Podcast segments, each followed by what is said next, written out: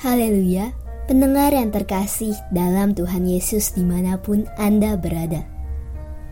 Damai dan sukacita menyertai kita semua. Renungan sawu bagi jiwa yang disajikan Gereja Yesus Sejati berjudul adalah anggota yang seorang terhadap yang lain. Dalam nama Tuhan Yesus membacakan renungan firman Tuhan. Sebab sama seperti pada satu tubuh, kita mempunyai banyak anggota, tetapi tidak semua anggota itu mempunyai tugas yang sama. Demikian juga kita, walaupun banyak, adalah satu tubuh di dalam Kristus, tetapi kita masing-masing adalah anggota yang seorang terhadap yang lain.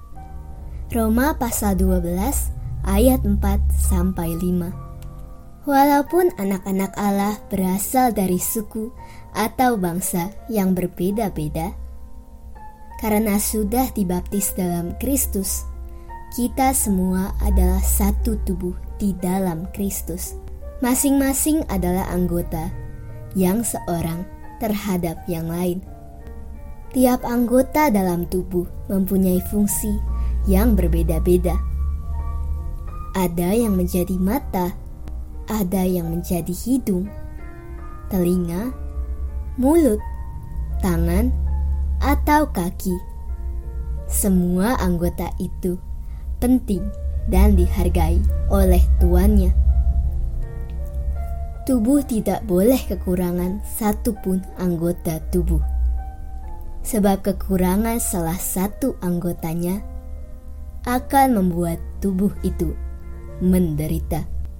Mata memang menjadi jendela jiwa yang sangat cantik, seolah-olah adalah anggota yang paling penting. Tetapi bila setiap orang mau menjadi mata, bagaimana bisa bernafas tanpa hidung? Bagaimana bisa mendengar tanpa telinga? Bisa makan dan bicara tanpa mulut, bisa bekerja tanpa tangan, bisa berjalan tanpa kaki. Karena itu, Paulus mengingatkan kita. Andai kata tubuh seluruhnya adalah mata, di manakah pendengaran? Andai kata seluruhnya adalah telinga, di manakah penciuman? Tetapi Allah telah memberikan kepada anggota masing-masing secara khusus. Suatu tempat pada tubuh seperti yang dikehendakinya. 1 Korintus pasal 12 ayat 17 sampai 18.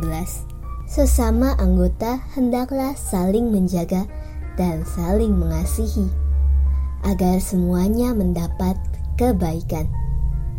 Andai kata sesama anggota saling bermusuhan, saling menyerang, tubuh itu pasti tidak bisa bergerak normal. Jadi mata tidak dapat berkata kepada tangan, "Aku tidak membutuhkan engkau." Dan kepala tidak dapat berkata kepada kaki, "Aku tidak membutuhkan engkau." 1 Korintus pasal 12 ayat 21.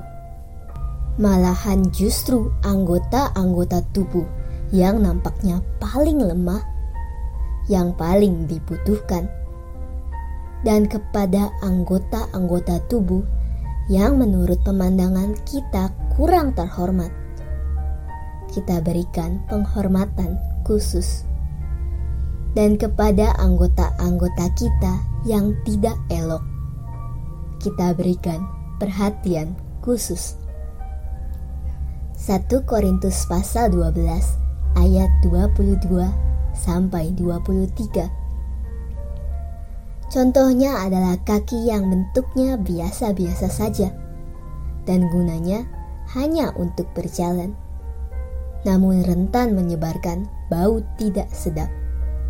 Seolah-olah menjadi anggota yang kurang terhormat kalau dibandingkan dengan mata yang jernih. Tentu kaki kalah menarik. Tetapi bila anggota-anggota lain mengabaikannya dan membiarkan dia hidup sendirian, suatu hari dia sakit atau menjadi pincang tidak dapat berjalan. Saat itu, seluruh tubuh akan ikut menderita. Jadi di dalam gereja, anggota jemaat yang baik rupa luarnya maupun rohaninya kurang terhormat, kita perlu berikan penghormatan khusus. Jemaat yang tidak elok, kita berikan perhatian khusus. Bila kita semua berbuat demikian, maka gereja kita pasti menjadi gereja yang penuh dengan kasih karena itu, jika satu anggota menderita, semua anggota turut menderita. Jika satu anggota dihormati, semua anggota turut bersuka cita. 1 Korintus pasal 12 ayat 26 Karena kita adalah anggota yang seorang terhadap yang lain bila ada satu saudara iman yang menderita, kita perlu memberi perhatian kepadanya, karena kita semua ikut menderita. Sebaliknya, bila ada satu saudara seiman dihormati, dimuliakan, kita semua turut bersuka cita karena semua merasa dihormati. Kita sama sekali tidak boleh saling iri, saling berselisih.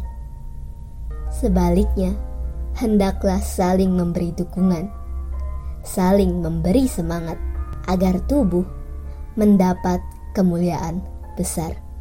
Tuhan Yesus menyertai kita semua. Amin.